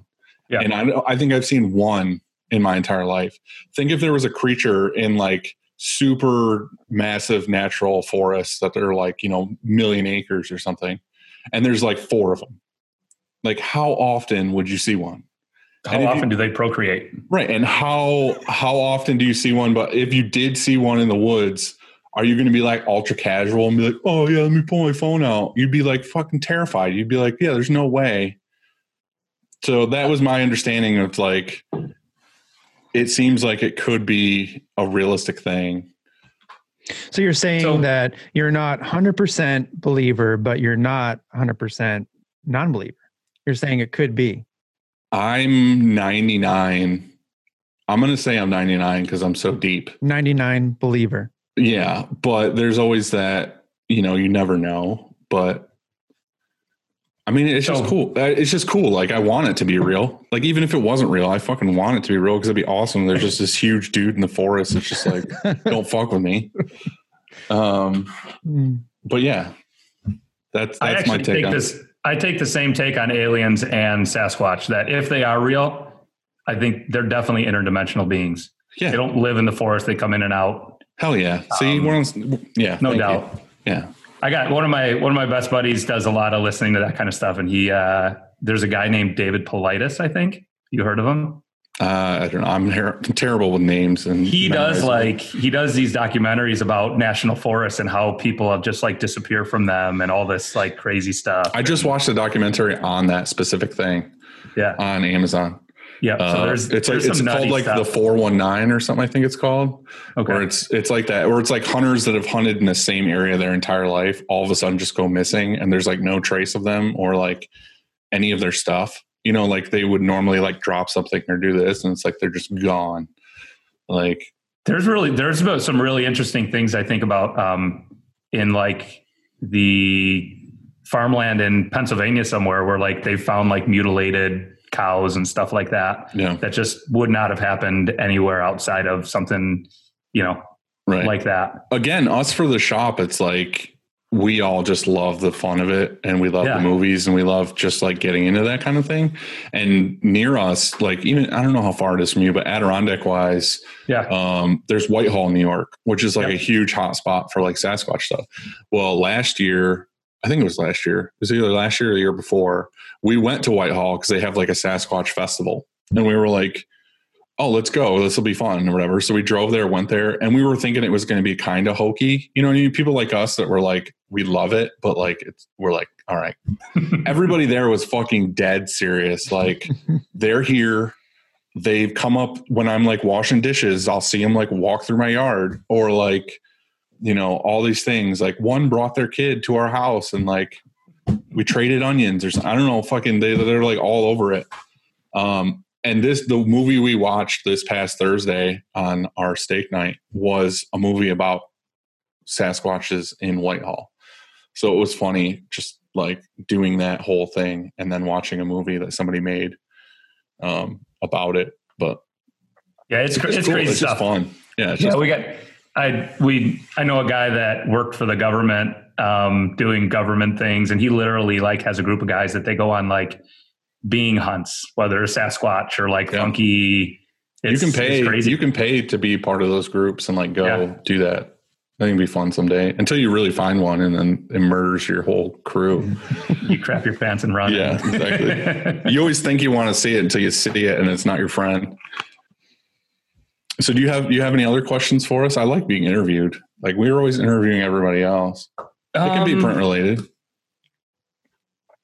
I mean, what? So from me, like you guys, you guys, both your shops are rocking and rolling. You've got multiple autos. You're cranking along. Um, I am. My, I think one of my big things that has stopped me from growing is just the maybe the fear of bringing in the wrong people and having to manage the wrong people. And I've, I've had some, you know, some employees that didn't work out very well. Um, what's the what's the best way that you guys have found to um, search out and find potentially the the next right guy? Um, I've got you know basically a production manager um, guy in house that's awesome. You know, really has changed the way the shop is is has runs because it's not me constantly in there um, doing everything all the time, telling people what to do, but he he literally can function the shop. So Yeah. um, I feel like that's I feel like that's the holy grail of all print questions. Um, but I'll let I'll let Andy take this one because he has twice as many people as I do. And it doesn't have to Um, be any. It doesn't have to be anything amazing. Just like you know, what are the maybe what are some of the steps that you took? What are Um, as far as how we found, how we added people, where we found them. yeah Um, I think it's uh, it's changed over the years. Initially, um, actually, I found a few on Craigslist. I know that's a weird spot uh, to, but um, people. they were looking for love and found a shirt company? that's right. But He now, bought that, I- he bought them from a shipping container. I think that used to be a thing. Uh, we once, I, I, I, every once in a while, I try Facebook ad. You can do that and post a job, and you can say people who who like us, and also their and people and their friends. You know what I mean? And so maybe maybe you have somebody in common in that network. But um, lately, the past two hires, um, one came off of a referral from somebody already that worked here, and I like that a lot because you know that person who vouches essentially is vouching for that person and saying yeah they can come work here. You know they know them a little bit anyway. Maybe they never worked with them and that that could be a different uh, that could not work out i suppose. But they know this person and and they say yeah they they're cool to work here. And so um, that's worked out. Um, and usually those the people who are are coming don't have a lot of don't have any experience actually uh, in screen printing. Um, and I and I'm hiring not for your experience in screen printing or experience as a graphic artist or anything like that. I'm hiring for who you are, like who you are to, to talk to. The we I meet with somebody three times, and so and and you try and take your best guess after that third time. And so I'm trying to hire just some a positivity. You know, are you a positive person? Are you communicating while you're here? And and I asked them after their after their trial day, which is their second time I've met them I say, okay, cool. What do you think of it? And I listen really close to what they have to say. And then I give them my card and I say, well, email me, you know, later tonight while it's fresh on your mind, like what your, uh, if you want to work here, you know, what your thoughts are. And so, oh my God, I got the greatest like two times ago. I got six paragraphs from somebody of what they thought about, you know, the shop when they were here that day. And so, um, that was really, that worked out really well. Um, as far as growing though, um, from your from your space that you have right now you said you have there's you and then three others? Yeah. sometimes your your wife right? So Yep. i mean that sounds that sounds perfect for production right now anyway. I mean you have one auto and a manual. You've got one person on a manual and a three person team on the on the auto or some, sometimes maybe just two you know especially on that cobra do you so what do you do for um for do you have a C, an i-Image or what do you do for for do you use film how do you make No, we're, we use film, and then we we actually took our Trilock system. I don't know if you've seen the guys that have like basically made their Trilock system into where you put you don't use the carrier sheets and you drop the film right onto the screen. Um, Uh-uh. So we actually took so we took the the is it called the master frame right? Yeah. Um, we took the master frame, you flip it over, and you build it onto a light table basically. So we're we're locking our screen onto the master frame flipped over, and then we're we have a, a grid underneath, you know, and, and on a light table that we're putting the we're putting our films directly onto the screen, taping on the screen, and then taking it over to the exposure unit. Um, so we're not we, we're carrier sheetless. got it So that's And you're Yes. having you're having decent res- registration with that. we're actually we were we were getting really good with the diamondback where the where we had to play with the um the head clamps or the the screen clamps to uh we learned little nuances of what didn't move the screen around hmm um but as we we're we're still messing a little bit with our off contact and really trying to dial it in after install but um you know we're we're getting great success in terms of um I think we're I think we're spot on on the screens. It's just does the how do we hold the how to how hold the frame while we're locking? How do we you know where exactly are we positioning it in the screen frame? Um, I think I think more of our issue has been just in the lockdown more so than on the screen. hmm Well, I was going to say the reason why I asked that is because having a, a CTS or TriSync system or a Trilock system, and Yep. and now your press, now your ten color, is like having two autos because um, you went from uh, this. I had the same conversation. This is part of the same conversation I had with my kid this morning.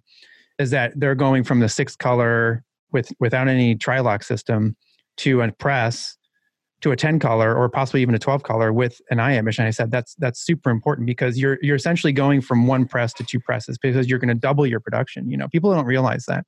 Like how much time they're going to save. Literally i mean it's pretty it's pretty rare. I would say 90% of the time stuff trust try syncs for us. I ran i ran the cobra on three days uh, last week three of the days. Every job i set up i didn't touch. Like i did not touch the micros you know and so and people i don't know th- i don't think they believe that you know for whatever reason and they don't invest Yeah. and they don't they- because they it's don't. expensive you know it's expensive to buy this stuff Yeah. they don't realize that well it's expensive not to have it you know it's expensive to st- to spend an hour registering a four or five six color job i'm coming out with a video that i did for m&r that i well i don't know if i want to give this away but i did i uh, my my my challenge is is i have i have six screens and 100 shirts and how long does that take? And um and a lot and when i ask people that and i say well how long does it you think it's going to take you to print 100 shirts? To set up six screens put squeegee some plug bars in put the ink in register it and then print 100 shirts. How long is that going to take you? And i and i usually get around the same amount of time for the answer and i i just smile because it's well the video that's coming out just blows that away. And um and so my intention was to make that video was to show how how um, easy the cobra is to work with. And um and then and then add in this fact. Like when i set up jobs on the cobra since it's a 12 color i'll set up two jobs at the same time Yeah. you know, so i'm going to put my Trilock palette on. I'm going to set up this two color and i'm going to set up this three color the same at the same time or maybe the front and the back you know get set up at the same time and what's great about the cobra is or also dylan's gauntlet is that it's not going to come up and touch It Yep. just you know since it's a flat indexer, it just stays down. Never you know you don't fuck up your. Or like if you have hoodies on there, you're not touching the screen. You don't have to tape. That's been off. huge for us. Yeah, like normally on our sportsmans, we have to go get under there and tape off the back of a screen if we leave a screen up or whatever. Well, you don't have to do that on the on the Cobra. So you're how fast is it that you can set up the fronts and the backs of a shirt the same time registered and just go? Sometimes you, did, you have to trade the squeegees. Uh, Sometimes I just set up squeegee flow bars anyway. You know, for, for both the front and the back. But anyway, my answer to that is, which is a long-winded answer, was that you just got yourself into a spot. You basically have two presses. You know, Yeah. you basically have two autos because you have this Trilock system. You have a ten color now that you're going to have. You'll to go be able to go around once more often instead of sometimes going into revolver mode. You know, previously. So Yeah, the only time we've actually revolved since having the press was when we had like a a white print 36 shirts and we are like, let's not make two screens, let's just revolve it. Um, Right. And that's fun, that's great. funny too because we had basically like two sportsmen's before we got the the gauntlet, and we were used to with any job using revolver mode. Like we were very used to using it, and when we got the gauntlet, we kept asking like when they were here setting it up and training, we were like, "Show us how to use revolver," and he's like, "Why the hell would you want to use a revolver?" And we're like, what do you mean? Like, you're going to have to. He's like, you're not. He's like, rarely are you going to have to use revolver. And it was funny because, like, we were just like, wow, he's kind of like, you know, being a dick about this. But, you know, like, we appreciate it because, like, if we don't have to use revolver, we don't have to use revolver.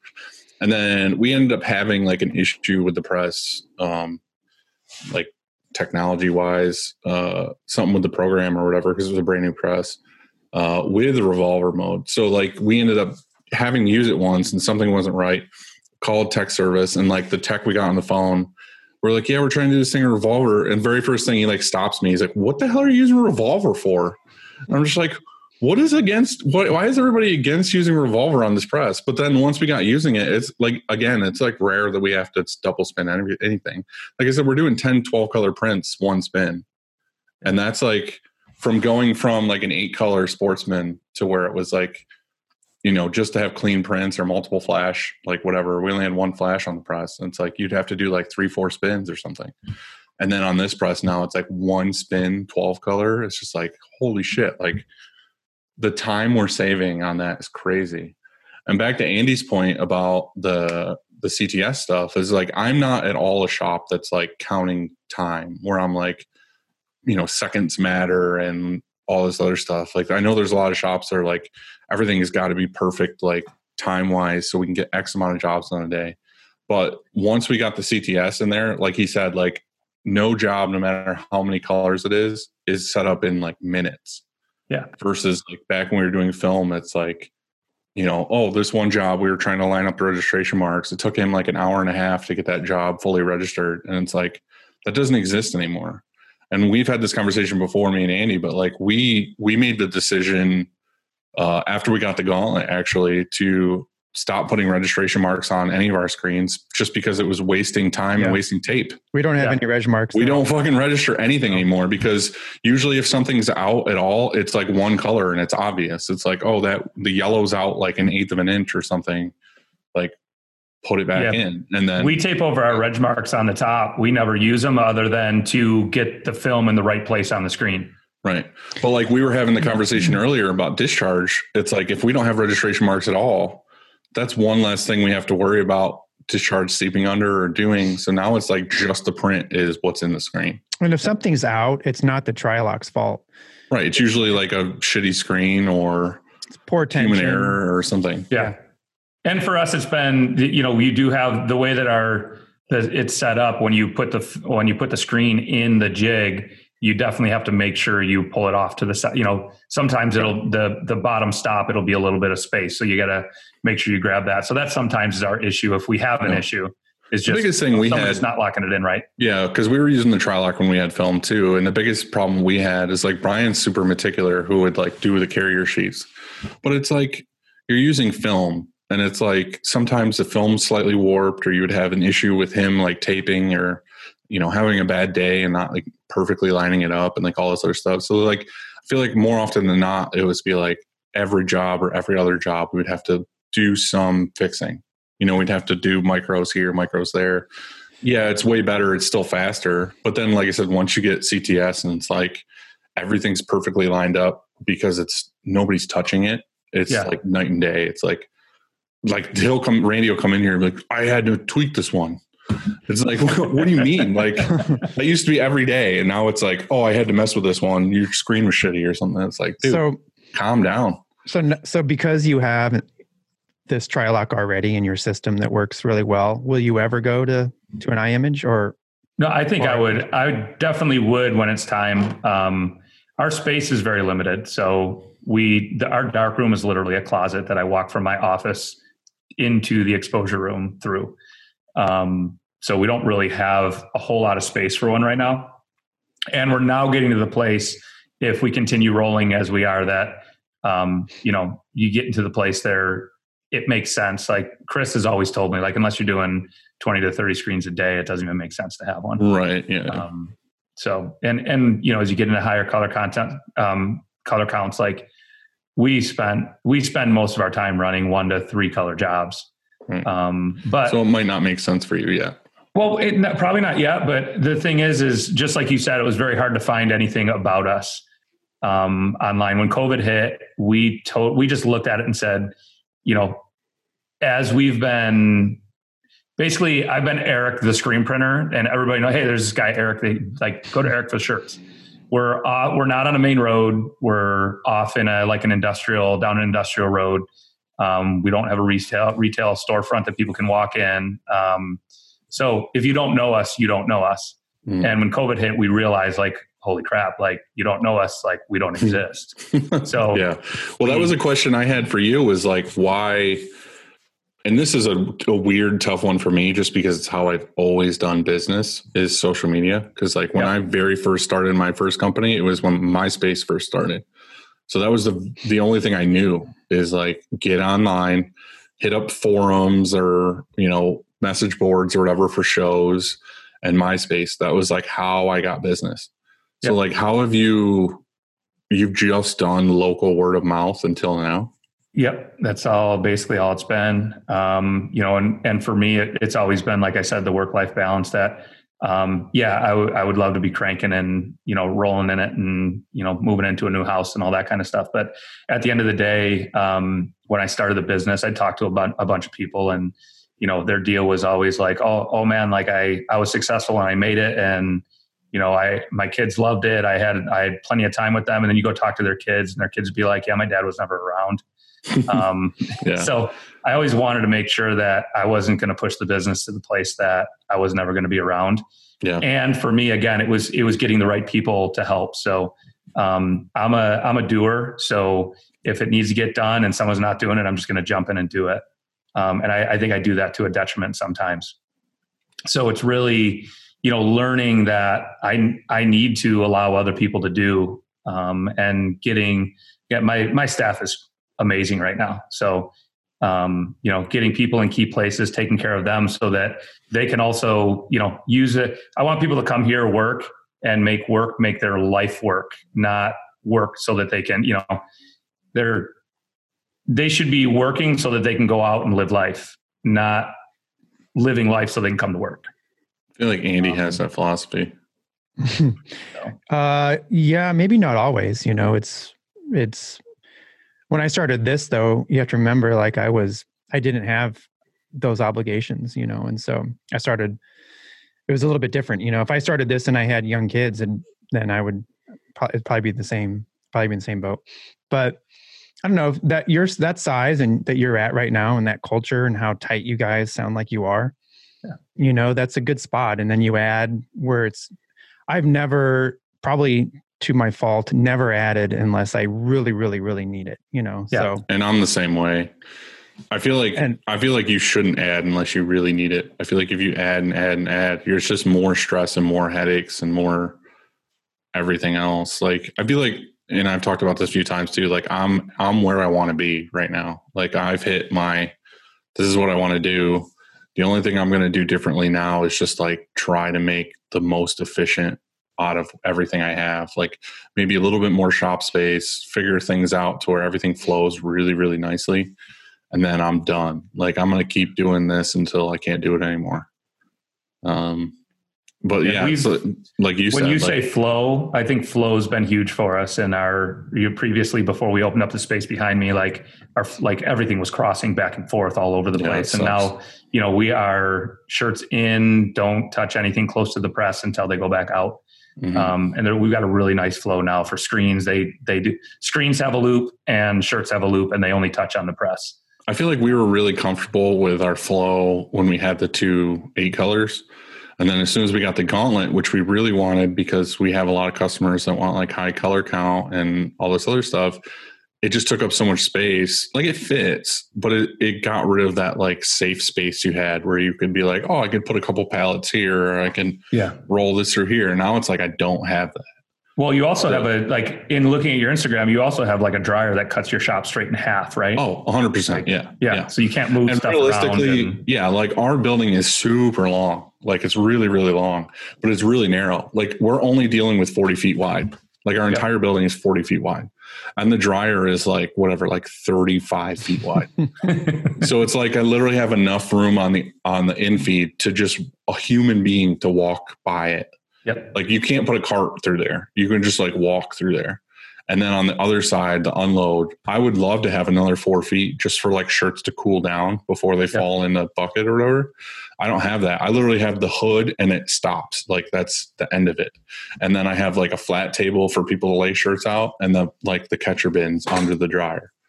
And that's it. So Yeah, we it had- literally cuts the shop in half, like you said. We had two feet at the end of our dryer for someone just to stand and unload shirts like Yeah. previously. Yeah. So the, our like I have to move I have to move the table out of the way and move the carts out of the way if I have to bring a pallet to the other press.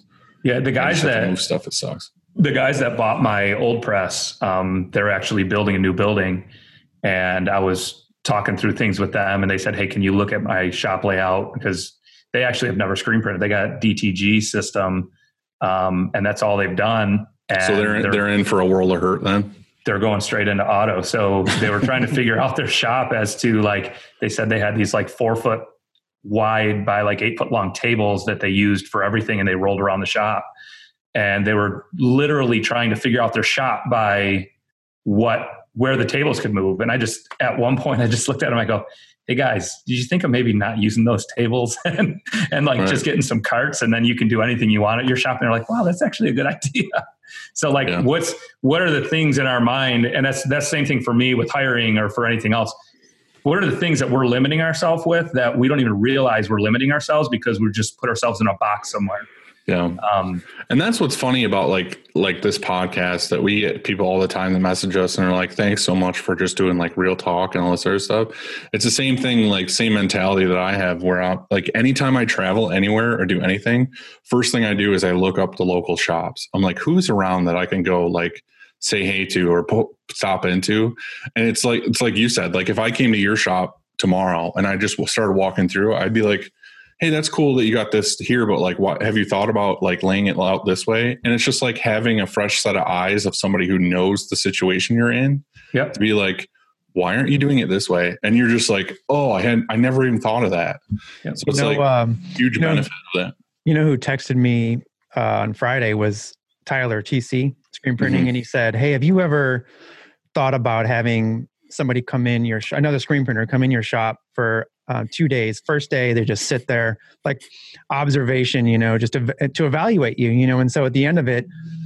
They say, okay, look, you know, just like you said, you know how you do this right here? Like, why do you do it that way? You know, here's another way to do it. And then you kind of trade. Like he does that, like no charge. You know what I mean? He just comes in, and does that, and then I go to his shop and try to provide value. You know, I think that's awesome. I, else. I think what I think one thing that I found in this industry, like even when I went to buy my first auto, like everyone was real hush hush about how you do things and you know how much stuff cost and what this was and what that was. And um, I feel like the industry with stuff like you guys are doing is opening up where um, it's not just the guys on YouTube that are, you know, like, you know, even like your Ryonets who when I started, you know, Ryan was putting he was the only one putting videos out. But, you know, a bunch of his stuff was he was a new printer too. So like I watched some of his stuff and I was like, I would never do it that way, but he's telling everybody else to do it that way. um, but like there's and there's nothing wrong with that. Um, but as we as we learn and grow and have more outlets like this where guys are talking and you know it's that's that's where the industry can grow um, Yeah. and um, i'm i'm just super open super honest. There's no reason to to hide stuff. So Yeah. um, that's one of the things that we intended to do with with our instagram feed when we started it up was you know stuff like the double bevel squeegees. Like nobody knows about that stuff like very rarely but that made that made a huge difference in our shop. So at some point our our desire is to start putting out some videos on there so you know people can just see what we do and they can take it or they can leave it um Yeah. you know, whatever whatever they want to do but at least that information's out there because you know when i said double bevel squeegee i mean andy you were like was that like what do you what do you mean you know um Yeah.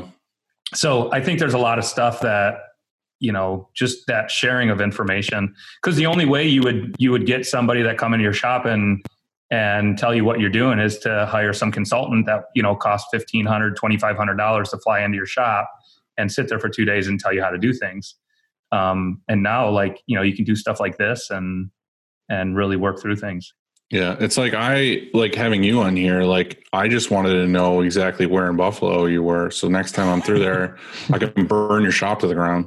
And then Sweet. just one insurance money i'll get a new shop and right. So exactly, and then it's just it's a Bigger. it's a cycle. Yeah But no, I've I've always had like people always ask like you know oh certain people I have I'm friends with are like oh like why do you tell so many people like this? It's just gonna be more competition. And it's like, dude, really, if you think about it, like how many of these people that you tell all the like out of the population of screen printers are like if you give out certain information, it's like really the only ones that are going to take anything and do anything with it are like the doers, like Yeah. the dudes who just are like passionate about it and want to do it anyway. It's not like we're giving away secrets to everything. It's like anything we talk about is on the internet. It's Like, exactly. all you do is pay attention. I think a good analogy is is like a chef. You can he can give you his his recipe how to make how to make chili, but you're going to take that recipe and make it your own way. You know, just because you Right. have a recipe doesn't mean that you're going to do it exactly like it or follow the, the instructions. You might just I want I like carrots in my chili, so it's you know you Yeah. kind of make it your own way. Um, But there's just I so think- there's just so many variables to everything that it's like no matter how much information you took from anybody, it's not going to end up exactly the same way, or you're not going to instantly have as much success with your marketing and your sales as an as the next guy because 99% of that is relationships. It's like Yeah. who you know and 100 who you talk to. Hundred percent. Like most of the our business is not because we're a great screen printer. That really doesn't even matter. That's debatable. that is debatable, but uh, especially after listening to you and all the my my stuff's out of registration. I've never tried discharge. What's wrong with me? But it's because we, um, it's our customer service really, and that's that's actually harder than screen printing. Yeah. And so, um, you know, I've True. spent I spent I've spent a lot of years trying to develop relationships and Well, the thing is, is you could be you could be the fucking best screen printer. Like you could Yeah, be like a shit. super sciencey whiz screen printer and not be good with people and have no sales coming in the door. So and that's it's like- exactly that's exactly how I my business has been able to survive for 20 years and not be on the internet and not it's just the relationships that I've built with my customers are strong mm. strong relationships and the the relationships that don't work out like I you know you don't you don't let customers walk all over you. You you let them know the truth. You tell them where you're at. And if they don't want to come to you anymore they can find the guy down the street that's that's going to be even harder to deal with. Mhm. um, but that's the same thing with when you're talking about like giving out information like customers everybody's not going to do like you said the relationship thing. Everyone's not going to print really well. Everyone's but if you can bring those things together i can tell you know all of my customers that you can go try the guy down the street and two weeks later they're going to be back Mhm. um, That's like honestly my favorite thing to do. Like when somebody comes to you and you can tell in their tone that they're just shopping around, when they give you their demands and then you're just like, you like honestly are straight up like, nah. They're like, well, I'll go to so and so down the road. My favorite thing is to say, then go. Like Yep. I like gives me chills to be like, fuck you, just go. And then, like you said, like a month later, they'll hit you up again and be like, oh, how much was it? Oh, okay. Yeah. Do you take cards, right? And then like it never even like- happened like They're like, ta- you know, tail between their legs, like, Yeah. I'll take yours now. I'm sorry. Uh, but yeah, that's awesome. Yeah, I mean, my So, big uh, my big thing is treat people right. Like we treat our customers right. I try to treat my employees right. Like it's building those relationships that, like I always say about my employees, is building relationships where I don't tell my employees what to do. Like if if my, if I needed my employees to run through a wall, I want my I don't want to say, hey, go through, run through that wall for me. I want them. I want me to sit, like me to say, hey, I need someone to run through the wall. And like four of them. Well, I only have three, but four. So you're- know, so- they whoa, they whoa, raise their hand and like me first. You know, So you're so you're a cult leader. well, in in you all want the them to think it's you want them to think it's their idea to run. the. I get it. So Makes Dylan, we have an Inksoft question, and Yeah. it's yours. You you thought of this one. It's a real good one. So, what you got? What's your favorite pie? chocolate peanut butter. Oh, Chocolate that's a good peanut That's butter. good. Not bad. Yeah. That's it. That's a pie. I didn't even know. Chocolate peanut butter pie? I mean, they can Is do that it a, also is that a buffalo thing too? No. That's just a good human thing. Yeah. I mean, were you feel like expecting a chocolate fruit or peanut a butter- vegetable? Chicken. well, we were hoping we were hoping it wasn't pumpkin because pumpkin's gross. False. Not true. Pumpkin's good. My favorite, my favorite is apple. Just straight up American apple pie. That's my favorite. Dylan, you guys, you guys have Wegmans down there. They got an amazing like. Peanut I'm going to chocolate Wegmans pie. when this is over. Get the. They actually have individual chocolate peanut butter pies. That Grab doesn't make sense. What do you mean chocolate peanut? So what is it? Just like pudding or something? It's like a mousse and a peanut buttery goodness, and then a lot of, a lot of white creamy stuff on top. Stop the stop there. My Um, wife told me yeah. no matter what I do, just don't don't go, you know, don't go to the wrong place. Yeah, we Don't embarrass we yourself. try. We're trying to keep ourselves together a little bit. Um, what uh, what are some of your favorite like podcasts and books and stuff to get you inspired? Honestly, I am the worst at all that stuff. Like I I uh, when I when I was basically here by myself, I podcasted all the time, just listen to sports stuff, listen to um um we're very like we're very incorporated into the faith-based community in in our area. So um would listen to a lot of stuff um like that. But um right now I'm just it's like be at the shop, run the shop, get home, try not to get enveloped into Instagram or something like that. So I spend time with my kids and when they go to when they go to bed, hopefully I get some time with my wife and back in the morning. So um Sounds I'm like a good life. probably Yeah, pretty, probably bad. pretty boring in that way, but like just devouring peanut butter, chocolate peanut butter pies. I mean, I a big thing for me is trying to get. I mean, I was I was a competitive athlete back in the day, and I'm just I let myself go a little bit. So Are you back doing what I running? then? to- what's that? Are you back running? I, I actually do a lot of biking now. So um, mostly in my house on our NordicTrack bike.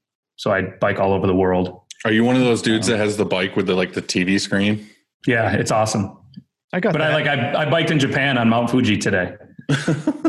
I saw I saw recently, I don't remember what it was probably like a YouTube ad for I think it was NordicTrack where they have the new one where the bike tilts. Yeah, it's awesome. That's what we have. That's what you have? Yeah. So when, as you're going, like you start going up a, a mountain and it just, it goes up and it changes the res- resistance and it's That's like you're on a bike. I'd love to like walk into your house and just see you full bore, like sideways, like pedaling really hard. it's pretty cool though. yeah. Well, hey man, thanks for doing this with us. Yeah, no problem. Anytime. I'll have to And- I'll have to swing by next time I'm in Buffalo. I mean, you're really not that far away, like three Yeah. hours. and I always, I always say anybody's welcome in my shop. So Yeah, same to, Um, same for yeah. you. If you come through this way, stop by and say hey. yeah, if yeah, you're ever in that's St. Louis, stop. Yeah, nobody by. wants to go there. used to do it. Used to, yeah, I used to be there all the time, but back just my grandparents lived in Kansas. So we come to say St. Louis Okay. multiple times a year going to see them. So Just never get off the highway. Just keep going. Floor Yeah, it through here. Yeah. Congrats on the Cobra. yeah, thank you. And what number um, do you have? We got number six. Mm. So we Were actually got thinking his, he was number two or something. I thought it was number thinking- three. That must have been Talk Shirt. No, Talk yeah, Shirty Talk was Shirty three. was number three, and uh, we had ours installed before theirs. But I think we had the option to get one that was already built on the on M and R's floor, and it just we needed the smaller size, so Oh, okay. we had to we had to wait on that. Mm. Welcome to the club. Yeah, it's awesome. You know, love love communicating, meeting people, having fun, and you know, building knowledge. So it's great. Yeah. Supposed to be getting those reg triangles too. I t- I- Jimmy said he called you. I talked to him on Friday, so it was we had a we had a good conversation. We actually don't have all the all the holes at every head Hmm. um, to put them on, so the, I'm sure they'll figure something out. But if That- not, we'll that- develop something. That was- reminds me, Andy, because when I was at your place, I was looking at your press. I know yours is like the beta one, so it, it might not have all the things. But uh, when I went and saw Ron, there was things on his that you don't have that I was like, oh, I wonder if, like, I can see on yours, you have the like coated uh, straps on top of the press, like it's got like the Yeah, they're pretty awesome. Yeah, you don't have that, do you, Andy? I do not. Yeah. Yeah, so it's I like a just have plastic. It's like a And that's, plastic um, over them, so they can't get any ink on it. You, know, you Right. just wipe it off. And I've been I've been bugging M and R for probably like six years about that. Like anytime I talk to anybody, I'm like, dude, why do you guys not have this? Like anytime we like, it's not on, on purpose, but like you have a cup of ink and you accidentally like Mhm. hit it, like you're never getting It's like that this ink off. mesh or whatever. That's really right. You, you were never getting ink out of it. And I noticed they did that. And the other thing I noticed that uh that Ron had was the the dot and the dash on the when you put the squeegees and flood bars in, I've got that. where it perfectly lines it in the middle. That's like, crazy great, right? Have you taken awesome. advantage of that? Yeah.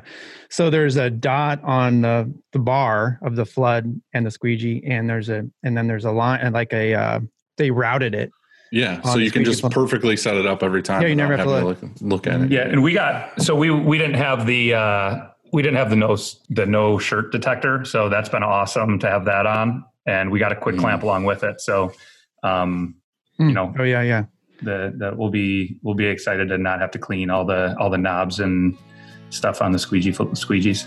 Well, Jimmy, uh, he developed that press, and he's a good contact to have. And he said he's going to get you those reg triangles. And he, I, I said if he called you, he he that it'd be real special because he was the, you know, he scored. He's in hockey. He went to Vegas, and he was the leading scorer on their team. And so he's like a, he's basically pro. He's basically a pro hockey player. Also, So I was I, I basically is I talked to a I talked to a professional athlete is what yeah, you you're did. Yeah, you Yeah. did. So he's going to hook you up. That's cool. Thank right, you man. for that. Have have a good Sunday. Yeah, good talking to you guys. See you, man. Yep. All right, we'll see you. Bye bye.